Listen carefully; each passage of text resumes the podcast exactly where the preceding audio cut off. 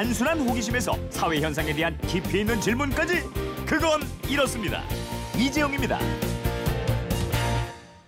네, 궁금증은 풀고 지식은 쌓아드리는 그건 이렇습니다. 김초롱 아나운서와 함께 지난 한 주 핵심 내용 복습해 보도록 하겠습니다. 어서 오세요. 네, 안녕하세요. 월요일에는 네. 복권에 대한 궁금증 풀어드렸는데 우리나라 최초의 복권은 승찰이라는 이름의 복권이라고 알려주셨죠? 네, 그렇습니다.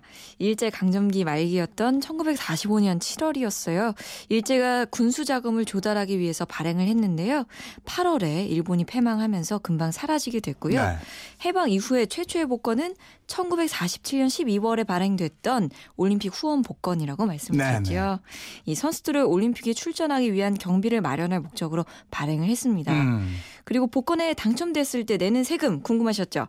이 5만 원이 넘으면 세금을 내게 되는데요.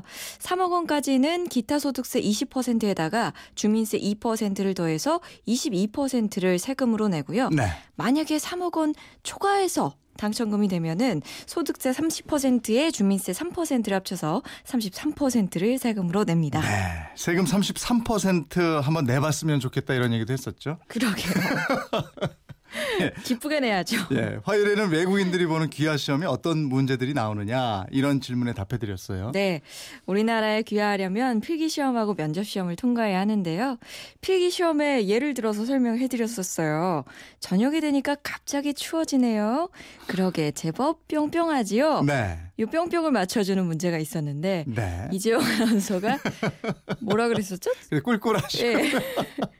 쌀쌀이지요. 예. 예, 이 쌀쌀을 고르면 답이 됐고요. 또 이런 문제도 있었습니다. 적의 침입으로부터 국가의 독립을 유지하고 국토를 지키기 위해서 국민이 책임져야 하는 의무는 무엇입니까? 네. 이런 문제 또 국방의 의무가 답이었었고요. 예, 이렇게 해서 필기 시험에서 60점 이상을 맞으면 2차로 면접 시험을 보게 되는데 면접에서는 애국가 1절 부르기 이런 시험도 있고 한국어 능력, 국민으로서의 자세 이런 걸 질문해서 네. 시험을 보게 됩니다. 근데 애국가는 음정 박자 다 맞아야 되는 건 아니고 가사를 예. 정확히 부르면 된다 그랬죠? 그렇습니다. 예, 처음에 실패하면 30분 또는 1시간 내에 다시 한번 부를 기회를 준다. 네네. 이런 설명도 드렸고요. 그리고 담배 살 때 많이 피우시는 분들 보루로 사기도 하는데 보루가 어디서 온 말인지 이것도 이번에 처음 아신 분들도 많으실 거예요. 네, 맞습니다. 이 담배 20개비가 들어 있는 조그만 상자, 이게 한 갑이라고 표현을 하고, 이 담배 열 갑을 포합, 포장한 게 이 보루인데, 네. 이 보루는 영어 보드에서 나온 말입니다. 보드는 딱딱한 종이인 그 마분지나 판자를 뜻하지요. 미국에서 담배를 열갑 단위로 포장해서 판매할 때 이 마분지로 포장을 했습니다. 그래서 한 보드라고 표현을 했는데, 이것을 일본에서는 보루라고 발음을 했고요. 네. 이게 또 우리나라에 들어와서 보루라고 쓰이고 있는 겁니다. 음. 그래서 국립국어원에서 보루 대신에 포, 줄 이렇게 순화를 했고요. 보루 대신에 이 순화어만 쓸 것을 권하고 있죠. 그리고 짬뽕이요. 예. 어, 19세기 말에 일본 나가사키에서 중국 음식점을 차려서 정착한 중국인이 만들기 시작해서 이게 퍼졌는데 에, 중국 복건성 말로 밥을 먹다라는 뜻의 중국어 차폰인데 일본인들이 짬뽕으로 알아듣고 발음하면서 짬뽕 됐다 이런 설명했잖아요. 맞아요. 그렇죠? 예. 헌법재판소가 국회의원을 뽑는 선거구별 인구 편차 비율이 2대 1을 넘어서지 않도록 변경하라 이런 결정을 내렸는데 이게 미칠 파장도 한번 생각을 해봤죠. 예, 현재 국회의원을 뽑는 전국의 선거구는 246개인데요. 지난 9월 말 인구를 기준으로 했을 때 이 선거구별로 평균 인구는요 20만 8천 명입니다. 이 헌재 판결대로라면 선거구를 유지할 수 있는 하한 인구는 13만 8천 명 이고요. 상한 인구는 27만 7천 명이 됩니다. 네. 이 기준을 적용하면 선거구를 조정해야 하는 곳이 246 선거구 가운데 62곳이 되고요.